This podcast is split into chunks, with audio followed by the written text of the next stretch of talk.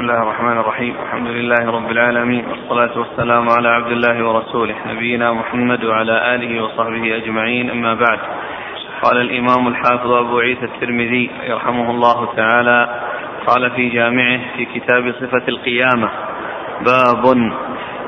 قال حدثنا أبو حصين عبد, عبد الله بن أحمد بن يونس الكوفي. قال حدثنا عبثر بن القاسم. قال حدثنا حصين هو ابن عبد الرحمن. عن سعيد بن جبير عن ابن عباس رضي الله عنهما أنه قال لما أسري بالنبي صلى الله عليه وآله وسلم جعل يمر بالنبي والنبيين ومعهم القوم والنبي والنبيين ومعهم الرهط والنبي والنبيين وليس معهم أحد حتى مر بسواد عظيم فقلت من هذا؟ قيل موسى وقومه. ولكن ارفع رأسك فانظر. قال فإذا سواد عظيم قد سد الأفق من ذا الجانب وذا الجانب. فقيل هؤلاء أمتك وسوى هؤلاء من أمتك سبعون الفا يدخلون الجنة بغير حساب. فدخل ولم يسألوه ولم يفسر لهم. فقالوا نحن هم. وقال قائلون هم أبناؤنا الذين ولدوا على الفطرة والإسلام. فخرج النبي صلى الله عليه وعلى آله وسلم فقال هم الذين لا يكتوون ولا يسترقون ولا يتطيرون وعلى ربهم يتوكلون. فقام عكاشة بن محصن فقال أنا منهم يا رسول الله؟ قال نعم. ثم قام آخر فقال أنا منهم؟ فقال سبقك بها عكاشة. قال أبو عيسى هذا حديث حسن صحيح. وفي الباب عن ابن مسعود وأبي هريرة رضي الله عنهما. بسم الله الرحمن الرحيم. الحمد لله رب العالمين وصلى الله وسلم وبارك على عبده ورسوله نبينا محمد وعلى آله وأصحابه أجمعين. أما بعد فأورد أبو عيسى رحمه الله هذا الحديث في كتاب صفة القيامة والرقائق والزهد وهو حديث ابن عباس رضي الله تعالى عنهما وهو الذي قال فيه في هذا الحديث قال في, هذا الحديث عند الترمذي لما أسري برسول الله صلى الله عليه وسلم جعل يمر بالنبي والنبيين ومعه ومعهم الرهط ومعهم الرجل والرجلان وكذلك ليس معهم أحد حتى رأى آه، قوما كثيرين. وقيل هذا موسى وقومه. ثم رأى سوادا عظيما سد الأفق. فقيل هذه أمتك ومعهم سواهم سبعون ألفا يدخلون الجنة بغير حساب ولا عذاب.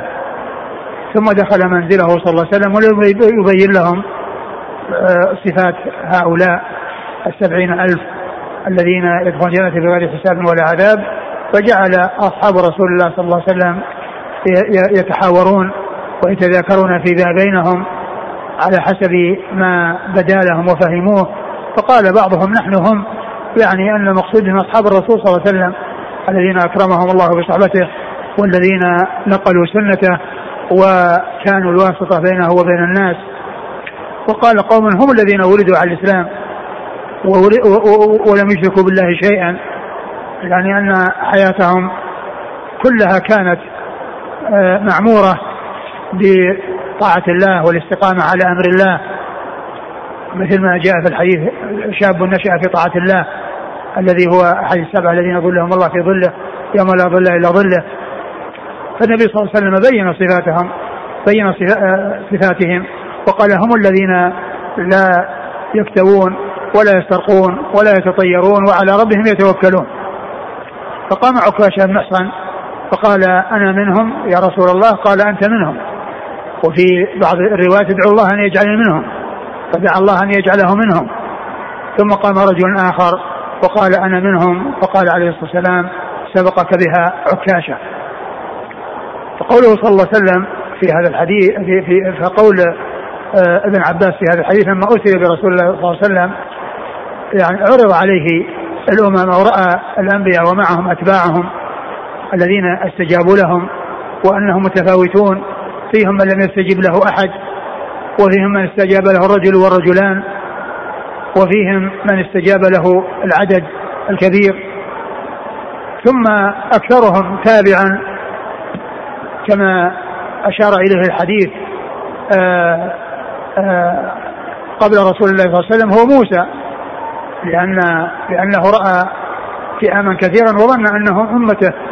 فقيل له هذا موسى وقومه ثم رفع له سواد عظيم قد سد الأفق فقيل هذه أمتك ومعهم آه، سواهم يعني غير هؤلاء يعني هذا السواد العظيم أو هذا المقدار الذي رؤي آه، فيهم يضاف إليهم هذا المقدار الذي هو سبعون ألفا يدخلون الجنة بغير حساب ولا عذاب. ففي هذا الحديث قلة من استجاب للأنبياء وأن من الأنبياء من لم يستجب له أحد وفيهم من استجاب له الرجل والرجلان.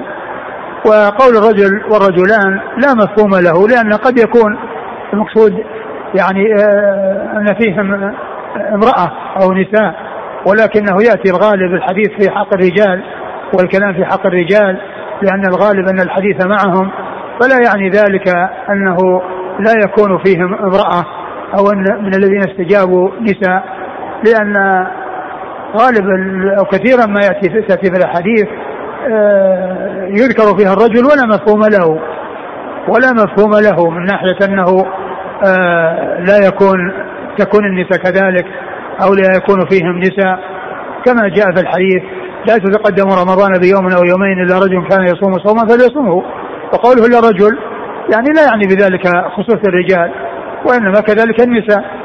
وكذلك الحديث الذي يقول فيه النبي صلى الله عليه وسلم من وجد متاعه عند رجل قد أفلس فهو حقه من الغرماء فكذلك المرأة إذا أفلست. ولكن يؤتى بذكر الرجال كثيرا في النصوص لأن الغالب أن الخطاب مع الرجال والنساء تكون تبعا. ولا يعني ذلك أن النساء لا تدخل في مثل هذه الأحكام فإنها داخلة. ولكن آه، السر في ذلك هو التغليب تغليب الرجال لأن غالب الخطاب إنما هو لهم. ثم في هذا بيان كثرة آه، أمة محمد صلى الله عليه وسلم وكثرة أتباعه وأن في أمته غير هؤلاء العدد الكبير الذي رآهم وقد سدوا الأفق معهم سواهم أي غيرهم آه، مضاف إليهم سبعون ألفا يدخلون الجنة بغير حساب ولا عذاب أي أنهم لا يناقشون الحساب كما سبق أن مر بنا أن آه، من نوقش الحساب هلك فهؤلاء يعفو الله عز وجل ويصفح عنهم ويتجاوز و آه، لا يحاسبهم الحساب الذي يكون فيه مؤاخذتهم وهلاكهم لأن الله عز وجل لو حاسب كل أحد على ما أنعم الله تعالى عليه من النعم فإنه لا يوفي حقها ولا يوفي شكرها ولكن الله عز وجل يتجاوز ويصفح ويعفو. فمن الناس من يحاسب ويناقش الحساب ومنهم من لا يناقش الحساب ومن نوقش الحساب هلك ومن تجاوز الله عنه وعفى فإنه يسلم. ومنهم يعني من هؤلاء الذين يسلمون هم الذين يدخلون الجنة بغير حساب ولا عذاب.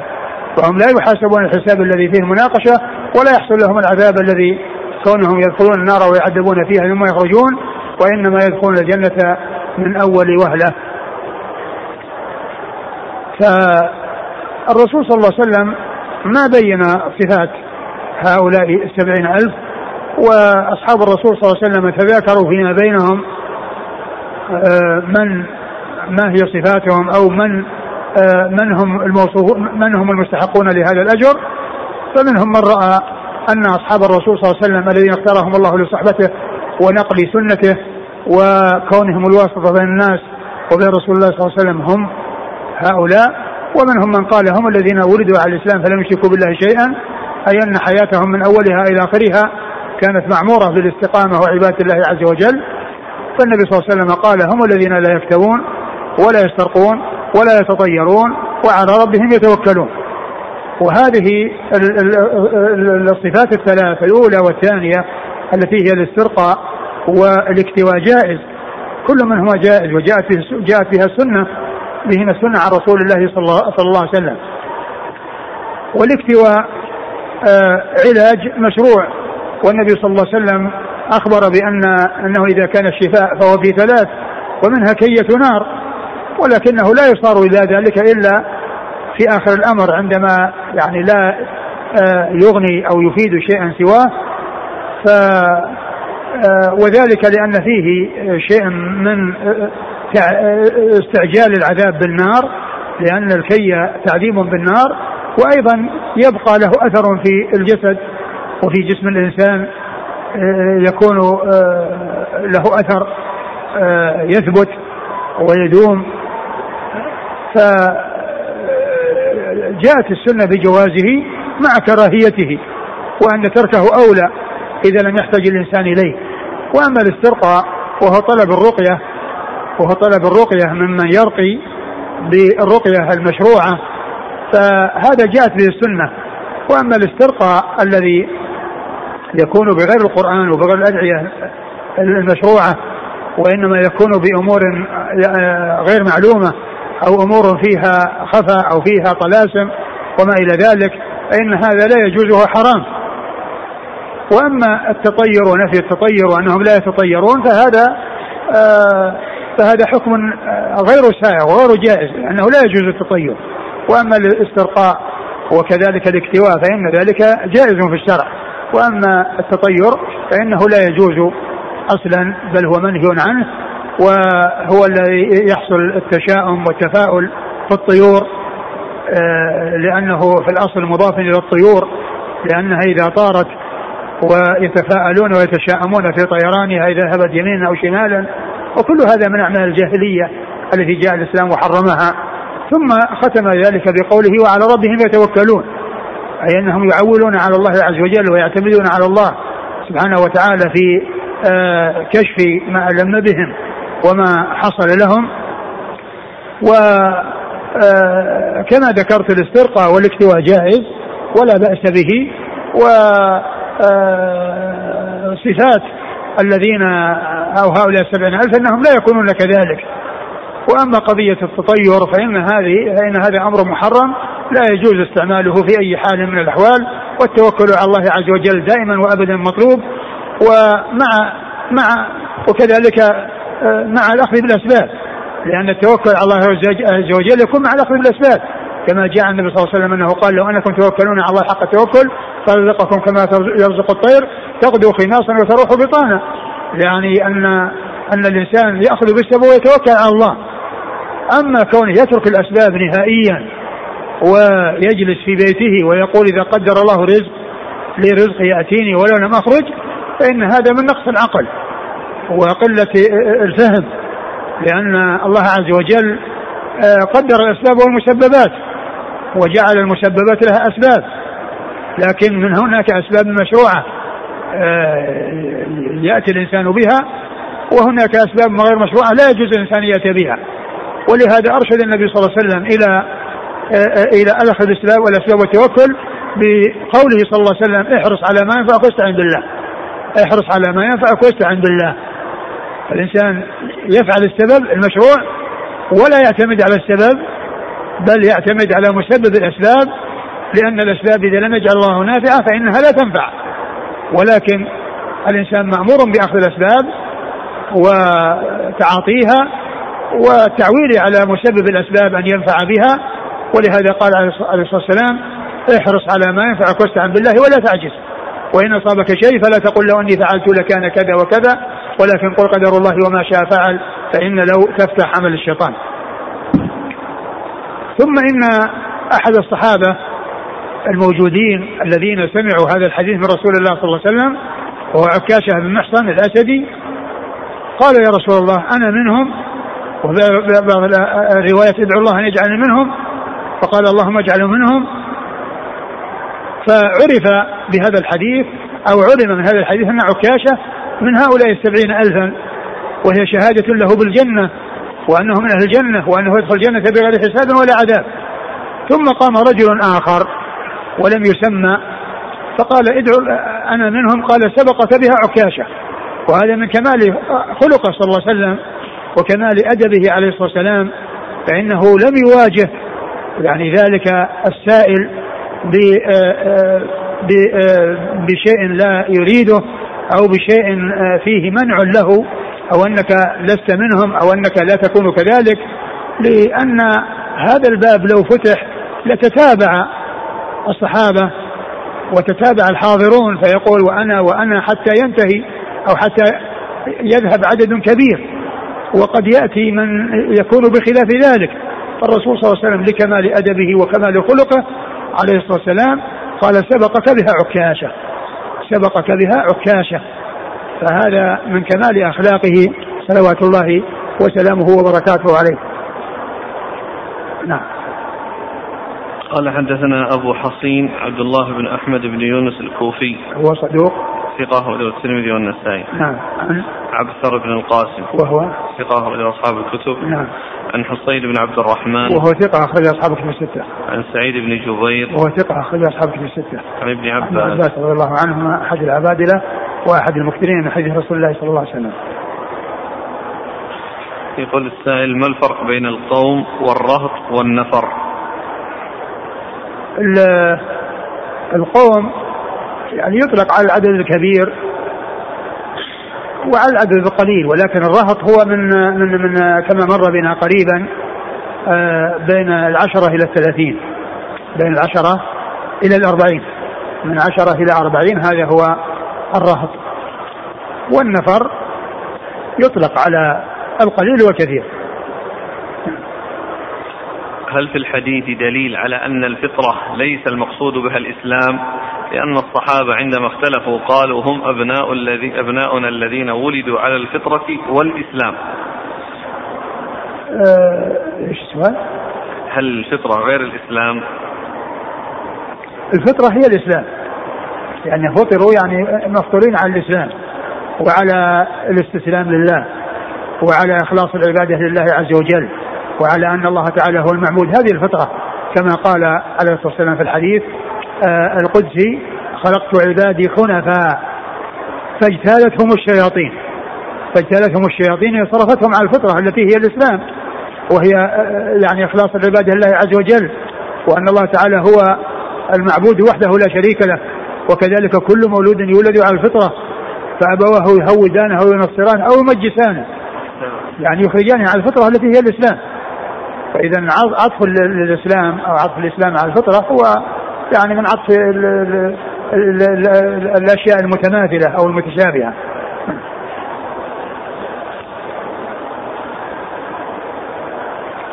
يقول هل السبعون ألف يحاسبون حساب العرض؟ آه، العرض لا شك أن العرض هم يعرضون على الله عز وجل. و آه، تبين لهم أعمالهم وتطير الصحف باليمين والشمال. وهم من تطير آه، صحفه باليمين. والعرض هم يعرضون على الله عز وجل ولا شك أنهم آه، يبين لهم يعني الشيء الذي آه، الذي حصل ولكنه يتجاوز عنهم. ولا يناقشون على كل شيء ولا يحاسبون على كل شيء لأن الناس كلهم يحاسبون. لكن منهم من, من, من يحاسب حسابا يسيرا ومنهم من يكون يناقش الحساب. ومن نوقش الحساب هلك. والله عز وجل قال فسوف يحاسب حسابا يسيرا. نعم. هل يستفاد من قوله والنبي والنبيين وليس معهم أحد أن النبي لا يؤمر بتبليغ الرسالة؟ لا ما يستفاد. بل يستفاد أنه مب... أنه مأمور بتبليغ الرسالة. أنه مأمور بتبليغ الرسالة. لأنها وكما هو معلوم آه، آه، آه، قد يطلق الرسول عن النبي والنبي عن الرسول. ولكن آه،. ولكن يفرق بينهما بأن الرسول هو الذي آه، أنزل عليه كتاب وأرسل برسالة مستقلة وأما النبي فإنه لم ينزل عليه كتاب وإنما أمر بأن يبلغ رسالة سابقة أنزلت على من قبله كأنبياء بني إسرائيل الذين قال الله عز وجل فيهم إن أنزلنا التوراة فيها هدى ونور يحكم بها النبيون الذين أسلموا فالنبيون من بعد موسى يحكمون بالتوراة ويبلغون التوراة ويرشدون الناس إلى ما جاء في التوراة. كيف الجمع بين هذا الحديث وقول صلى الله عليه وسلم لكل نبي حواري حواريون؟ آه، كما هو معلوم يعني هذا آه، هؤلاء الذين استجابوا له والذين الذي حصل لهم استجابة هم الحواريين ولكن الذي لم يستجب له أحد يعني معنى ذلك أنها انه يعني في الغالب يعني معنى ذلك أنها أن قول رسول لكل نبي حواري يعني في الغالب لأنه جاء في بعض النبيين أنه لم يتبعه أحد فإذا ليس له أنصار وليس له أعوان. نعم. هل الرجل الذي قال له النبي صلى الله عليه وسلم سبقك بها عكاشة كان منافقا وكان يعلم ذلك النبي صلى الله عليه وسلم؟ ما هناك شيء يدل على هذا. ليس هناك شيء يدل على هذا. ثم أيضا يعني الذي يعني يبدو من أن, أن كون يعني هذا الرجل يقدم هذا الإقدام ويسأل هذا السؤال ويحرص هذا الحرص يعني يدل على على سلامته وعلى حرصه على الخير. بخلاف المنافقين فإنهم إذا لقوا الذين آمنوا قالوا آمنا وإذا خلوا إلى شياطينهم قالوا إن معكم إنما نحن مستهزئون. فمثلهم لا يقولون مثل هذا الكلام. نعم. من سبق أن استرقى أو اكتوى ثم تاب هل يدخل في السبعين ألف؟ هو على خير والله تعالى أعلم. حديث أبي داود من اكتوى أو استرقى فقد برئ من التوكل. على ماذا يحمل؟ من استر من اكتوى أو استرقى فقد برئ من التوكل. ما أدري يعني هل هو هو صحيح؟ عن في أبي داود يقول في صحيح أبي داود. إيه ما أدري. هل هذا العرض حقيقي أم كيف لكن, لكن إذا صح فهو يعني إنه ما عنده التوكل الكامل الذي يكون آه، للذين لا يكتوون ولا يتطيرون.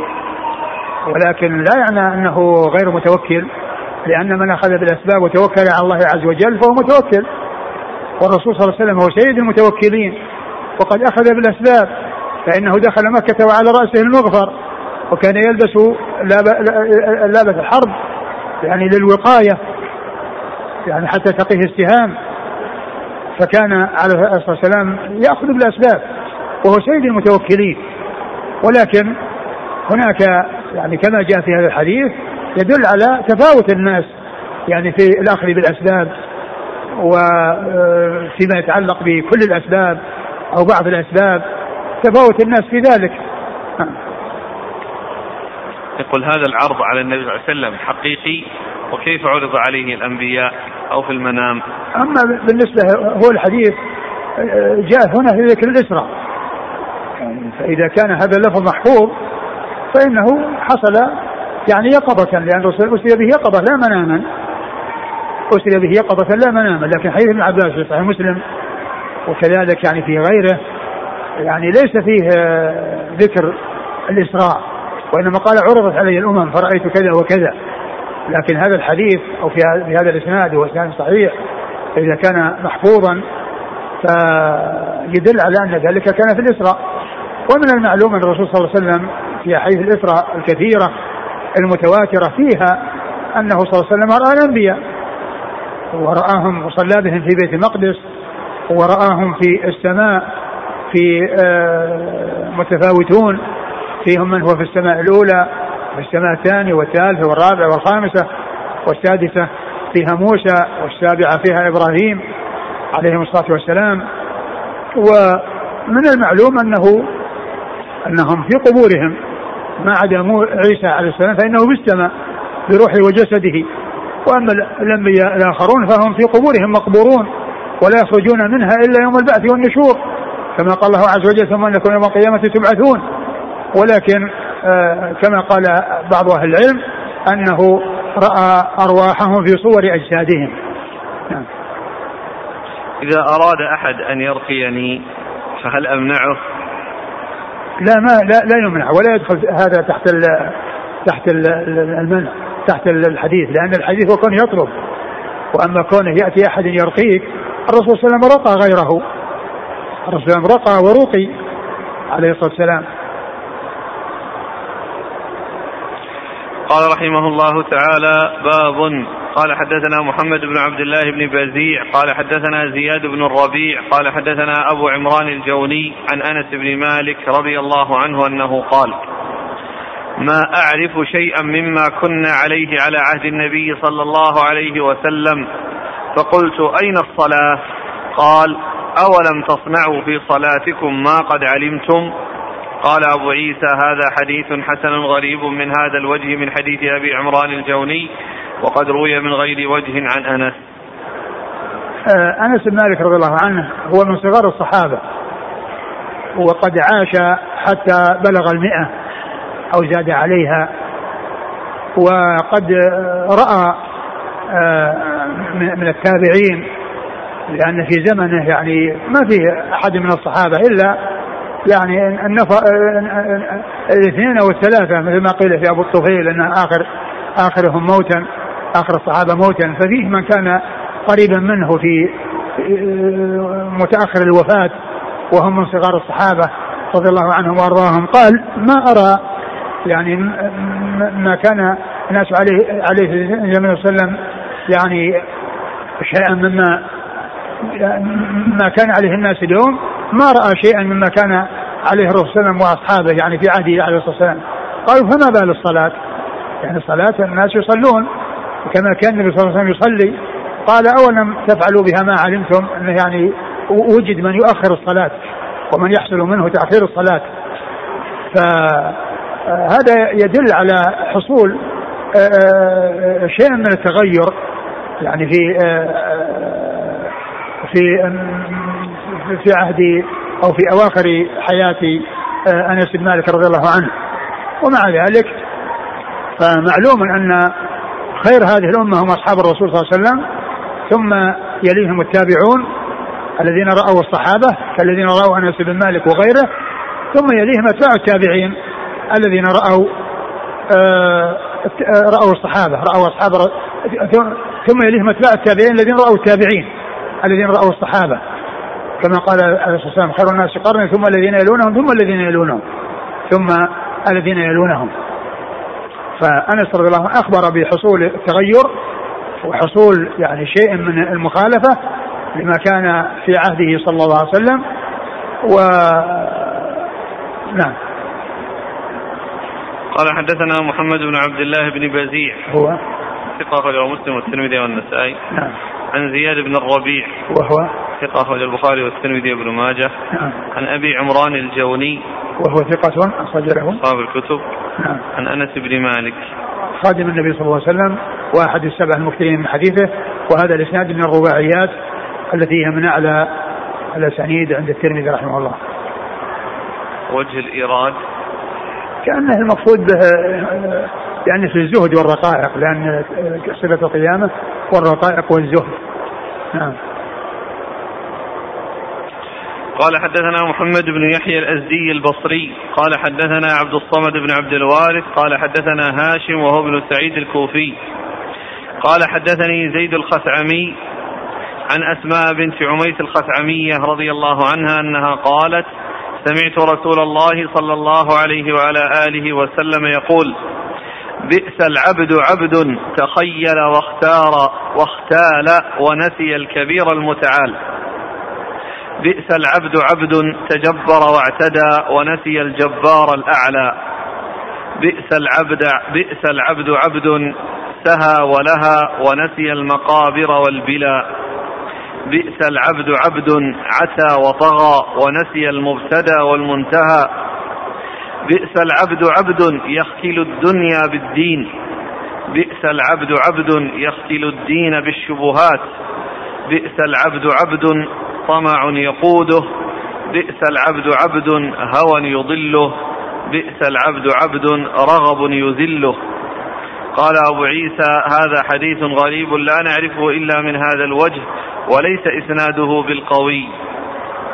ثم ورد أبو عيسى حديث أسماء بنت عميس. الخثعمية رضي الله عنها. آه، المشتمل على تسع جمل فيها يعني ذم أصناف من الناس يحصل منهم مخالفات وانحراف عن طريق الهدى والسداد وقال في اول في اول في أول كل جملة منها نعم العبد بئس العبد عبد كذا.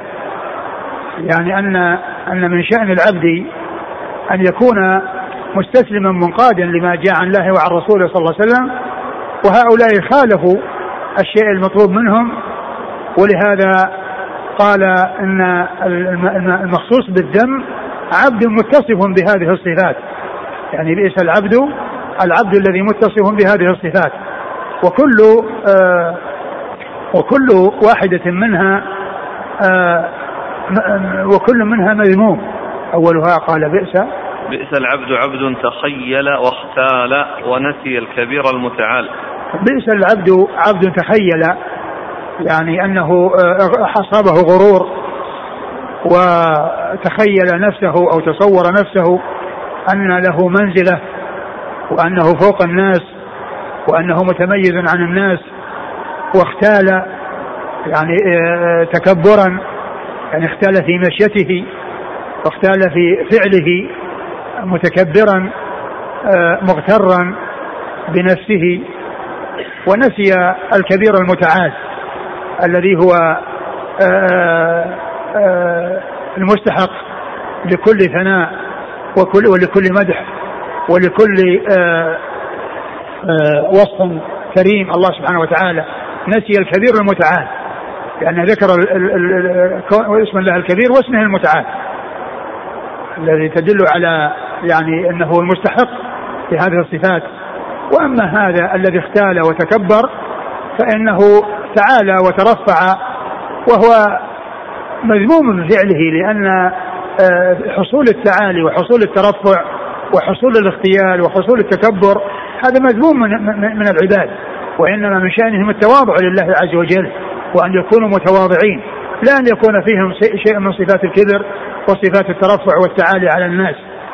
ولهذا جاء في بعض الأحاديث ما يدل على أن المتكبرين يعني أنهم آه، يعني آه، يكونون في آه، في في, في ذلة وفي صغار يعني في الدار الآخرة وفي هوان لأنهم عوملوا بنقيض ما أرادوه وما قصدوه.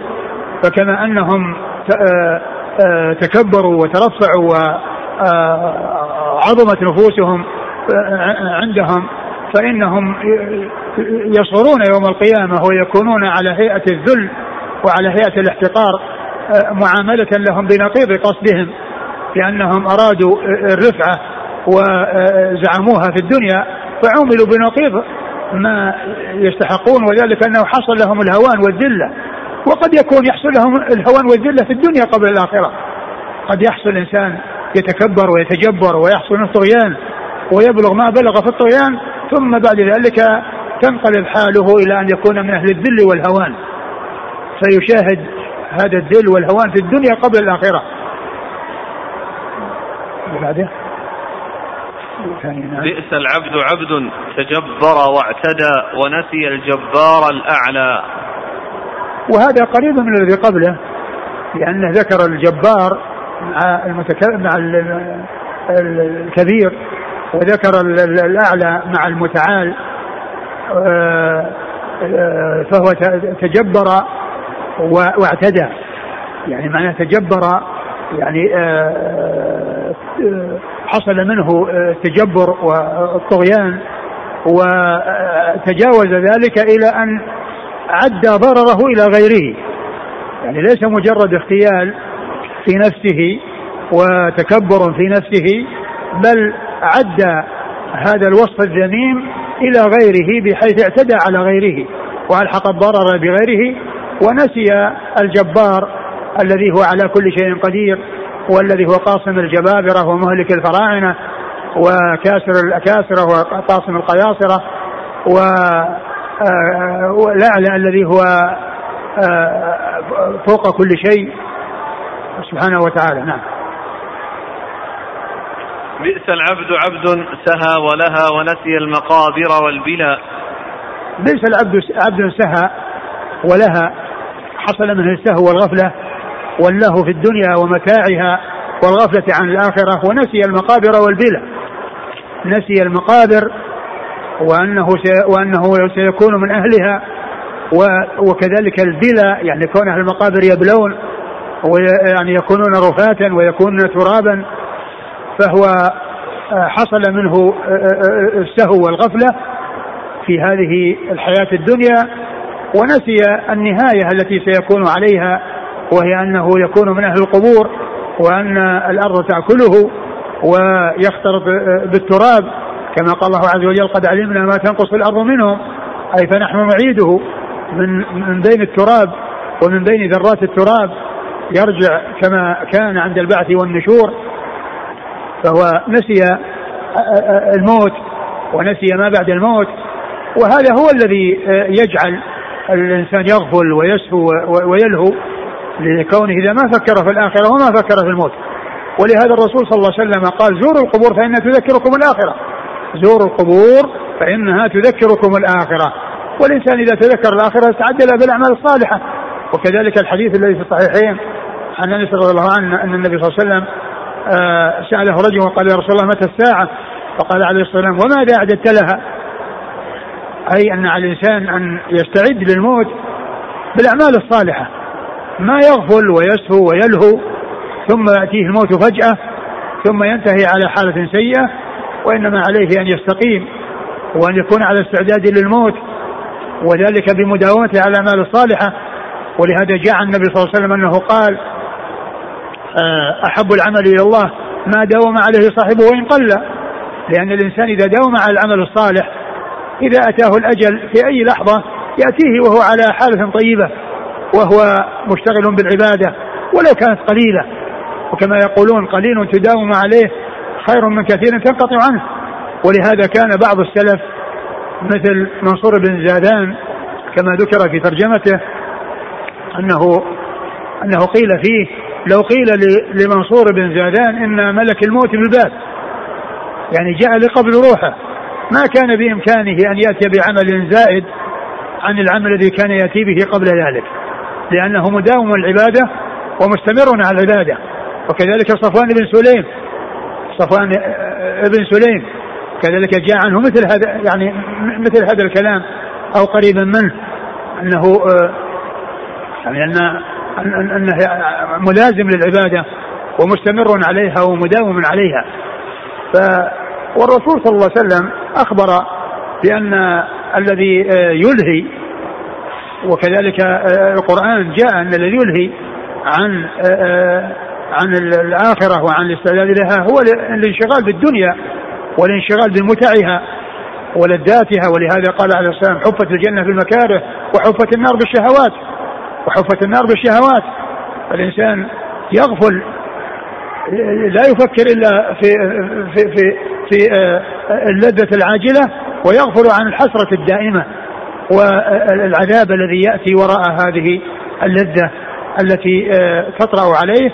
ثم آه، يستسلم وينقاد لها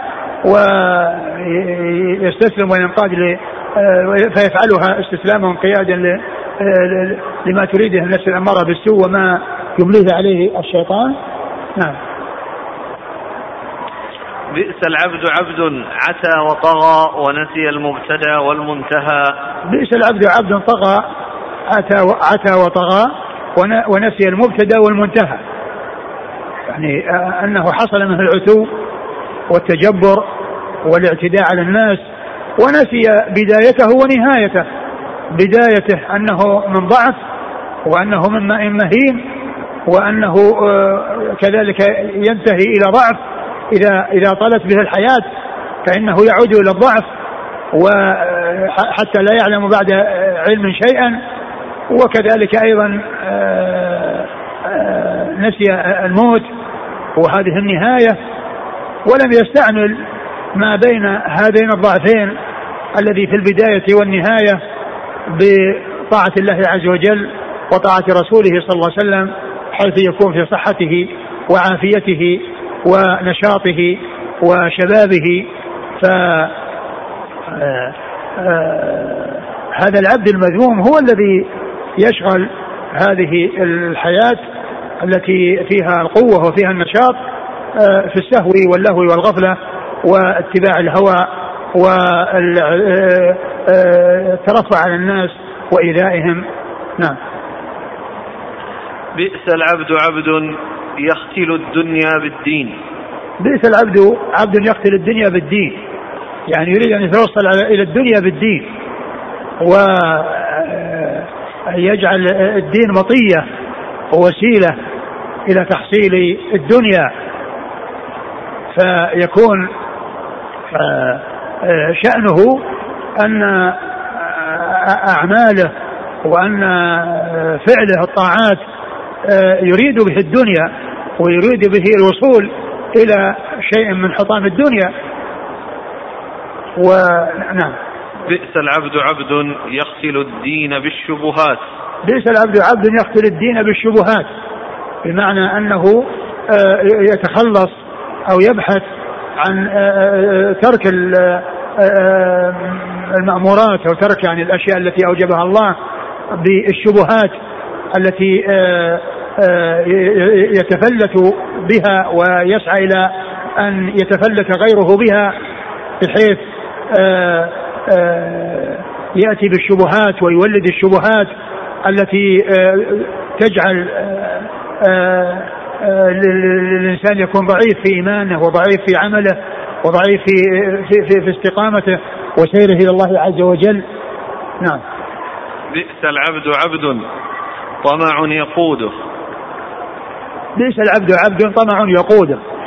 يعني أن أن شأنه الطمع وشأنه الحرص على الدنيا وتحصيلها وبأي وسيلة سواء من حلال أو حرام ولهذا جاء في الحديث يأتي على الناس زمان لا يبالي العبد أخذ المال من حلال أو حرام. وكذلك آه، الحديث الذي جاء أن أول ما ينتم من الإنسان, من الإنسان بطنه فإن استطعت أن لا يدخل في جوفك يعني آه، شيء يعني آه، من ذلك فافعل. نعم. بئس العبد عبد هوى يضله. بئس العبد عبد هوى يضله.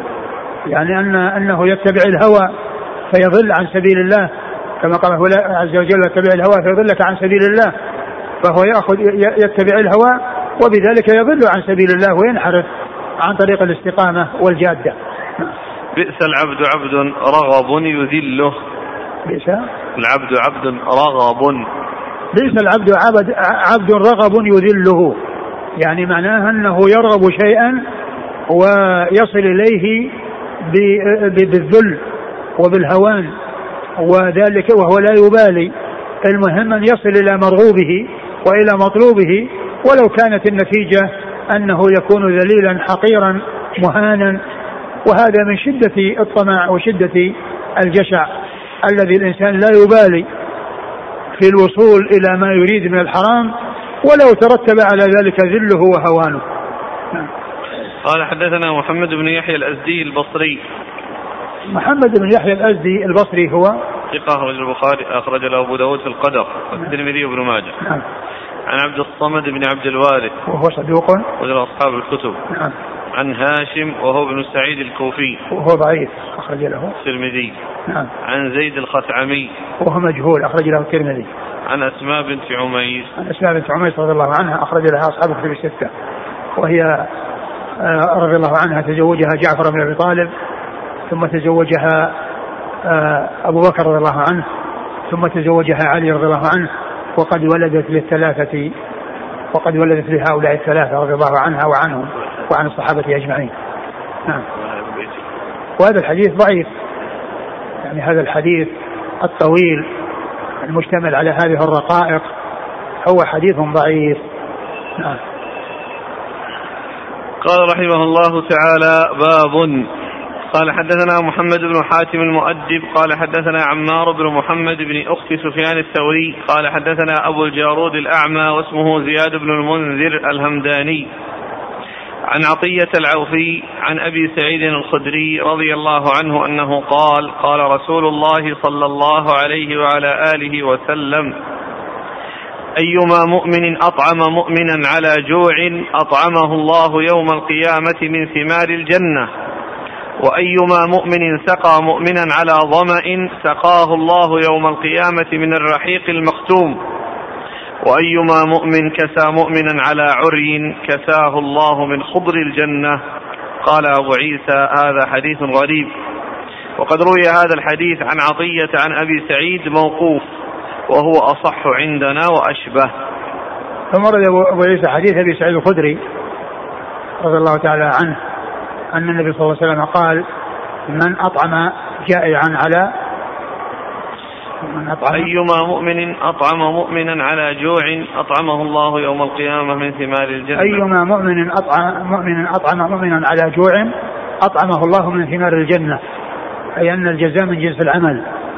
وكما أنه فعله إطعام لمن هو محتاج إلى الطعام فالله تعالى يطعمه ويجازيه بأن يأكل من ثمار الجنة وأن يطعم من ثمار الجنة الجزاء من جنس العمل. ومن؟ مؤمن سقى مؤمنا على ظمأ سقاه الله يوم القيامة من الرحيق المختوم.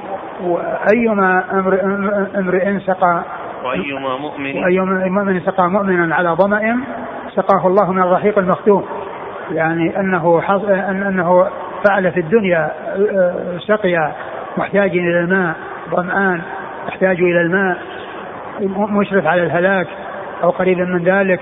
فإن الله تعالى يسقيه من الرحيق المختوم في الجنة الذي هو من من من مما أعده الله عز وجل لأهل الجنة من النعيم المقيم.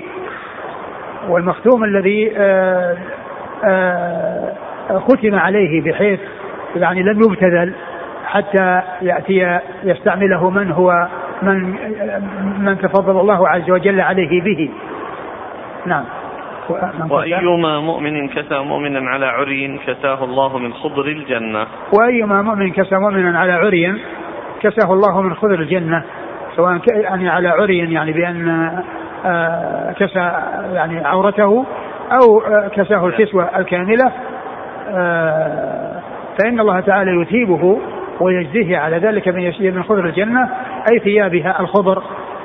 والحديث فيه أن الجزاء من جنس العمل في هذه الجمل الثلاث.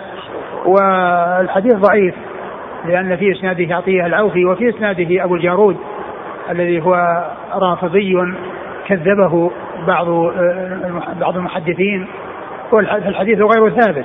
ولكن كون آه، الإنسان إذا أحسن إلى غيره أن الله تعالى يجازيه على إحسانه بالإحسان إحسانا هذا جاء في الأحاديث الكثيرة كما في حديث أبي هريرة الذي في صحيح مسلم من من من من نفس عن كرب المسلم من كربة من كرب الدنيا نفس الله عنه بها كربة من كرب يوم القيامة ومن ستر مسلما ستره الله في الدنيا والآخرة ومن يسر على معسر يسر الله عليه في الدنيا والآخرة.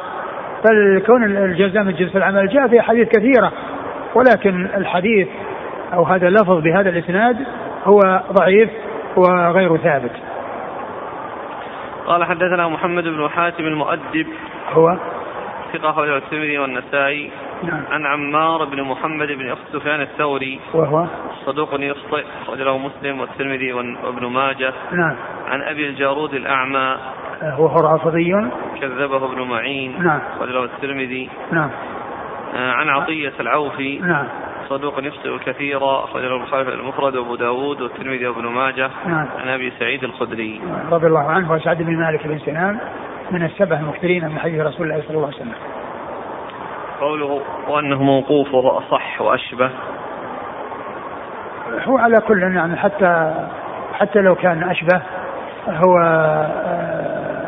هو من الأشياء التي لا تقال بالرأي لكن ما دام إنه يعني فيه يعني في إسناده من هو متكلم فيه فإنه لا لا عبرة به.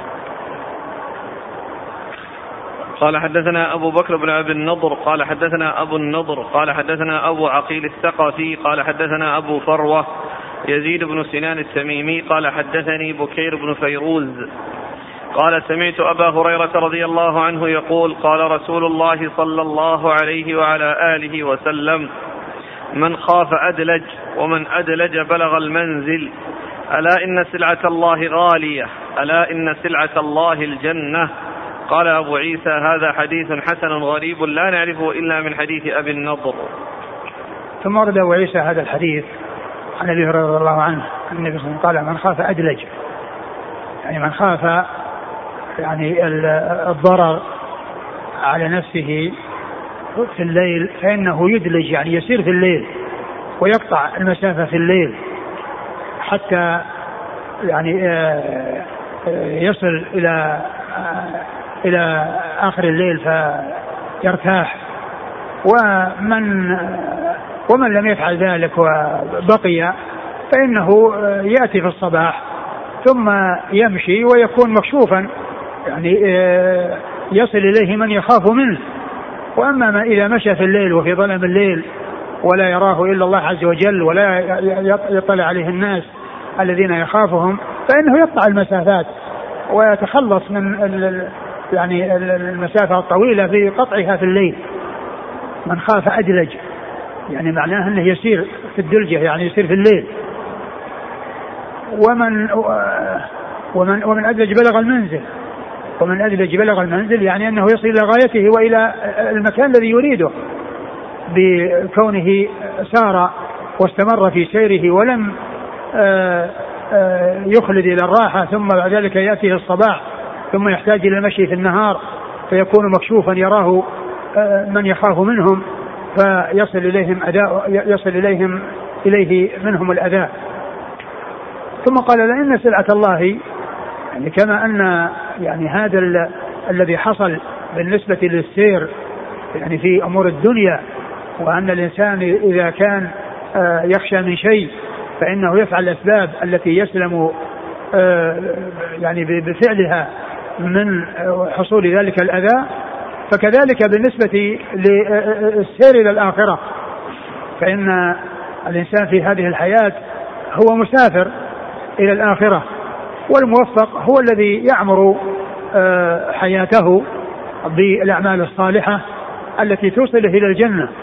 ولهذا قال إلا إن سلعة, الله غالية. وهذه السلعة لا يحصل لا تحصل بالكسل. والخلود إلى الراحة وعدم العمل وإنما تحصل بالأعمال الصالحة.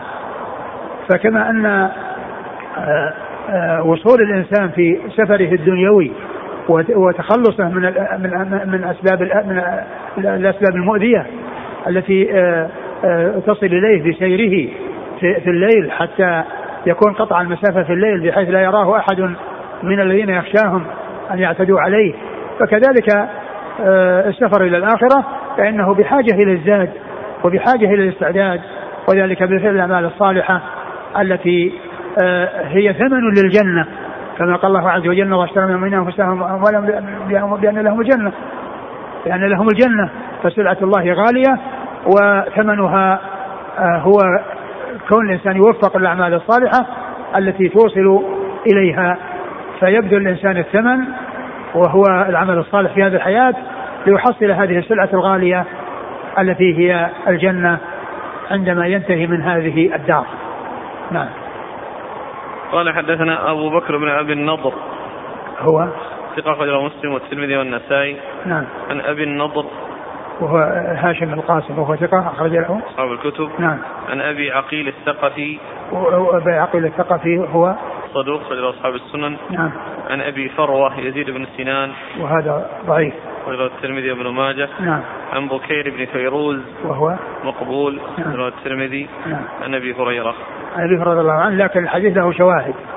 يعني هو هو ثابت بشواهده وإن كان فيه يعني رجل ضعيف ورجل مقبول. لكن المقبول يعني فيه متابع يعني وجد يعني ما يتابع. هو كذلك يعني هذا الرجل الضعيف وجد أو جاء الحديث من من من غير هذا الطريق التي بها يكون ثابتا. نعم. قال حدثنا أبو بكر بن أبي قال رحمه الله تعالى باب قال حدثنا أبو بكر بن أبي النضر قال حدثنا أبو النضر قال حدثنا أبو عقيل الثقفي عبد الله بن عقيل قال حدثنا عبد الله بن يزيد. قال حدثني ربيعة بن يزيد وعطية بن قيس عن عطية السعدي رضي الله عنه وكان من أصحاب النبي صلى الله عليه وعلى آله وسلم أنه قال قال رسول الله صلى الله عليه وعلى آله وسلم لا يبلغ العبد أن يكون من المتقين حتى يدع ما لا بأس به حذرا لما به البأس. قال أبو عيسى هذا حديث حسن غريب لا نعرفه إلا من هذا الوجه. ثم أبو عيسى حديث عطية السعدي رضي الله عنه أن النبي صلى الله عليه وسلم قال لا يبلغ رجل أن يكون متقين حتى يدر حتى يدع ما لا بأس به حذرا من ما به بأس. يعني معناها أنه يعني يستعمل الورع ويترك الشيء الذي آه لا بأس به من أجل أن يتخلص من الشيء الذي به بأس. والحديث في إسناده آه، أو الحديث ضعيف لأن في إسناده عبد الله بن يزيد. نعم. عبد الله بن يزيد وعن من؟ لا الباقي ثقات. نعم عبد الله بن يزيد نعم. عبد الله عبد الله بن يزيد الذي مر في الاسناد الذي قبل هذا وهو ضعيف. نعم. قال حدثنا أبو بكر بن ابي النضر عن أبي النضر عن أبي عقيل الثقفي عبد الله بن عقيل عن عبد الله بن يزيد. نعم. يزيد هو الذي مر اللي مر. نعم. يزيد بن سنان وبكير بن فيروز. يزيد بن سنان. الإسناد الذي قبله على أن سلعة الله غالية. نعم. إسناد فيه ضعيف. يزيد بن سنان التميمي أبو بكر. وهذا نعم هذا هو. بكير بن فيروز.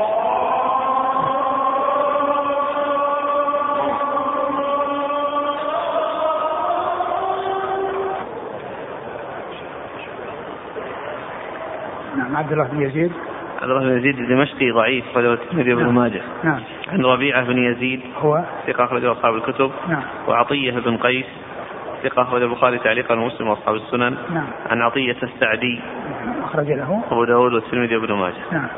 قال رحمه الله تعالى باب قال حدثنا عباس العنبري قال حدثنا أبو داود قال حدثنا عمران القطان عن قتادة عن يزيد بن عبد الله بن الشخير عن حنظلة الأسيدي رضي الله عنه أنه قال قال رسول الله صلى الله عليه وعلى آله وسلم لو أنكم تكونون كما تكونون عندي لأظلتكم الملائكة بأجنحتها. قال أبو عيسى هذا حديث حسن غريب من هذا الوجه وقد روي هذا الحديث من غير هذا الوجه عن حنظلة الأسيدي عن النبي صلى الله عليه وسلم وفي الباب عن أبي هريرة رضي الله عنه. ثم أورد عيسى هذا الحديث عن حنظلة الأسيدي رضي الله عنه أن النبي صلى الله عليه وسلم قال لو أنكم تكونون على ما تكونون على عندي لأظلتكم الملائكة. يعني معناها أن وفي بعضها أنها صافعتهم الملائكة. يعني في الطرقات. يعني أنهم آه لأنهم إذا كانوا عند النبي صلى الله عليه وسلم يذكرهم بالله عز وجل ويعلمهم يكون يعني مشغولين في, في, في, في, في الآخرة ومشغولين في في كل ما يعود عليهم بالخير. ولكنهم إذا ذهبوا إلى أهليهم يعني حصل عندهم المرح وحصل عندهم التمتع وما إلى ذلك مما هو مباح لهم. فالرسول صلى الله عليه وسلم أخبر لأن أنهم لو كانوا يعني مستمرين على على هذه الحالة أو داوم أو لو, لو كانوا متصفين بهذه الصفة التي هم عليها عنده صلى الله عليه وسلم في جميع أحوالهم لا لأضلتهم الملائكة يعني معناه أنها نزلت عليهم وحاطت بهم بل لصافحتهم كما جاء ذلك في بعض في بعض الروايات عن رسول الله صلى الله عليه وسلم نعم. قال حدثنا عباس العنبري هو ثقة أخرج له البخاري تعليقا ومسلم وأصحاب السنن. عن أبي داود وهو السجستاني أبو دا وهو طيالسي وهو ثقة أخرجه البخاري تعليقا ومسلم وأصحاب السنن. عن عمران القطان. وهو صدوق. يهم أخرج البخاري تعليقا وأصحاب السنن. نعم. عن قتادة. بن دعامة السديسي البصري ثقة أخرج أصحاب كتب الستة. عن يزيد بن عبد الله بن الشخير. وهو ثقة أخرج أصحاب كتب الستة. عن حنظلة الأسيدي. أخرج له. مسلم والترمذي والنسائي بن ماجه. نعم. قال رحمه الله تعالى باب منه.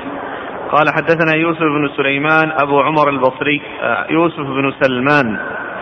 قال حدثنا يوسف بن سلمان أبو, عم أبو عمر البصري. قال حدثنا حاتم بن إسماعيل عن ابن عجلان عن القعقاع بن حكيم. عن أبي صالح عن أبي هريرة رضي الله عنه عن النبي صلى الله عليه وعلى آله وسلم أنه قال إن لكل شيء شرة ولكل شرة فترة فإن كان صاحبها سدد وقارب فرجوه وإن أشير إليه بالأصابع فلا تعدوه. قال أبو عيسى هذا حديث حسن صحيح غريب من هذا الوجه. وقد روي عن أنس بن مالك رضي الله عنه عن النبي صلى الله عليه وآله وسلم أنه قال بحسب امرئ من الشر أن يشار إليه بالأصابع في دين أو دنيا إلا من عصمه الله. ثم ورد أبو عيسى هذا الحديث عن عن صحابي؟ أبي هريرة. عن أبي هريرة رضي الله عنه أنه قال لكل لكل إن لكل شيء شرة. نعم. ولكل شرة فترة. إن لكل شيء شرة. ولكل شرة فترة. الشرة هي الشدة والفترة هي الضعف ومعنى معنى ذلك أن آه أن آه أن قد يكون الإنسان يعني في الأحوال عنده شدة وعنده قوة. فتكون هذه القوة آه يكون فيها غلو. ومجاوزة للحد ويعني ولكل شرة فترة وهذه الفترة التي هي يكون فيها ضعف وقد يكون فيها يعني آه، آه، تقصير فيكون في ذلك إشارة إلى طرفي الإفراط والتفريط وأن الحق وسط بين هذا وهذا ولهذا قال من سدد فإن كان صاحبها سدد وقارب فرجوه نعم فإن كان صاحبها سدد وقارب فرجوه يعني يرجى له الخير وأنه يكون على خير وأنه لا يكون سيئا. لأن لأنه آه، يسدد ويقارب يعني يعمل ما يستطيع. يعمل ما يستطيع من غير غلو ومن غير تقصير. يعني وإنما اعتدال وتوسط. فلا إفراط ولا تفريط. ترجوه يعني فإنه يرجى له الخير.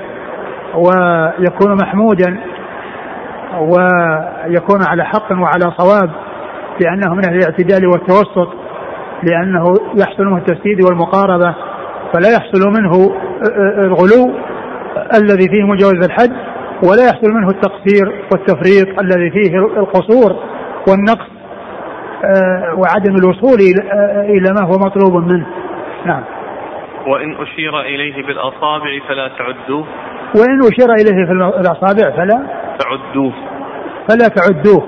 وإن أشير إليه في الأصابع يعني إن أشير إليه في الأصابع يعني آه، في الخير وكان عنده غرور فإنه آه، لا يعتد به ولا يعتبر لأن هذا عنده غرور أو عنده رياء. وأن يشير إليه بالشر فكذلك يعني من باب أولى فإنه يشار إليه بالأصابع بالشر أو يشار بالخير.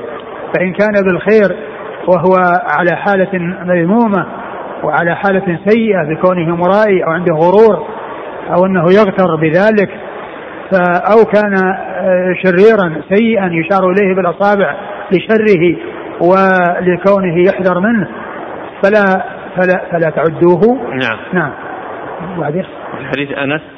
بحسب امرئ من الشر أن يشار إليه بالأصابع في دين أو دنيا. بحسب امرئ من الشر أن يشار إليه بالأصابع في دين أو دنيا. يعني بأن يكون في دين وفيه غرور وفيه آه، آه، فعل ما لا ينبغي أو في دنيا كذلك بأن يشار إليه في الدنيا وهو يعني آه، متصف بالصفات الذميمة في ماله بحيث يأخذه من من من الحرام ويصرفه في الحرام وما إلى ذلك فمن يشير إليه بالأصابع بأن كان بارزا ومشهورا ولكنه سواء في أمور الدين بأن يكون سيئا أو في أمور الدنيا بأن يكون سيئا فبئس أو حسب الإنسان من الشر أن يكون كذلك. يكفيه من الشر أن يشار إليه في الأصابع في دين أو دنيا وهذه الإشارة إلى في حالة كونه مذموما. أما إذا كان من أهل الدين ومن أهل الاستقامة وأشير إليه بالأصابع في آه، آه، في آه، ذكره بما هو لائق به وليس عنده غرور وليس عنده أمور محذورة فهذا مثل ما جاء عن النبي صلى الله عليه وسلم أنه قال إن ذلك عاجل بشرى المؤمن بحيث يعني الإنسان فعل الخير لا يريد به إلا الله عز وجل ومع ذلك أثنى الله أثنى الناس عليه فقال ذلك عاجل بشرى المؤمن نعم. إلا من عصمه الله إلا من عصم الله فهذا هو الذي يسلم من هذه المحاذير نعم.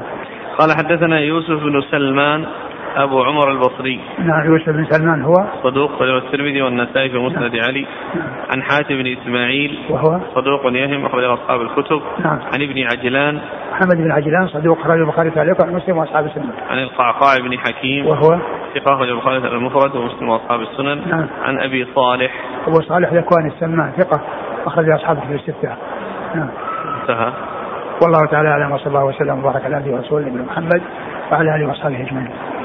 جزاكم الله خيرا وبارك الله فيكم ألهمكم الله الصواب ووفقكم الحق ونفعنا الله بما سمعنا وغفر الله لنا ولكم وللمسلمين أجمعين آمين. يقول السائل أيهما أعلى مرتبة الورع أو الزهد؟ الله أعلم لكن الورع هو هو يعني ترك يعني الشيء المشتبه والزهد الزهد الممدوح هو الزهد الذي يكون الإنسان آه، لا يكون منشغلا بالدنيا ولا مفتتنا بها. وإذا جاءت إليه الدنيا فإنه يستعملها في طاعة الله عز وجل. وأما الورع فهو ترك يعني آه، ما فيه شيء إلى ما لا شيء فيه كما قال عليه الصلاة والسلام دع ما يريبك إلى ما لا يريبك.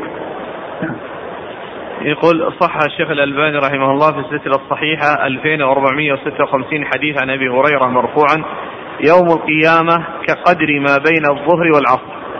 فما معناه يوم القيامة؟ كقدر ما بين الظهر والعصر. لا لا الأخ يقول فضيلة الشيخ حفظه الله لقد طلقت زوجتي الطلقة الثالثة وهي في الدورة الشهرية. هل يقع هذا الطلاق؟ نعم يقع الطلاق طلاق طلاق طلاق صحيح يقع مع الإثم. نعم. جزاكم الله خيرا سبحانك اللهم وبحمدك أشهد أن لا إله إلا أنت.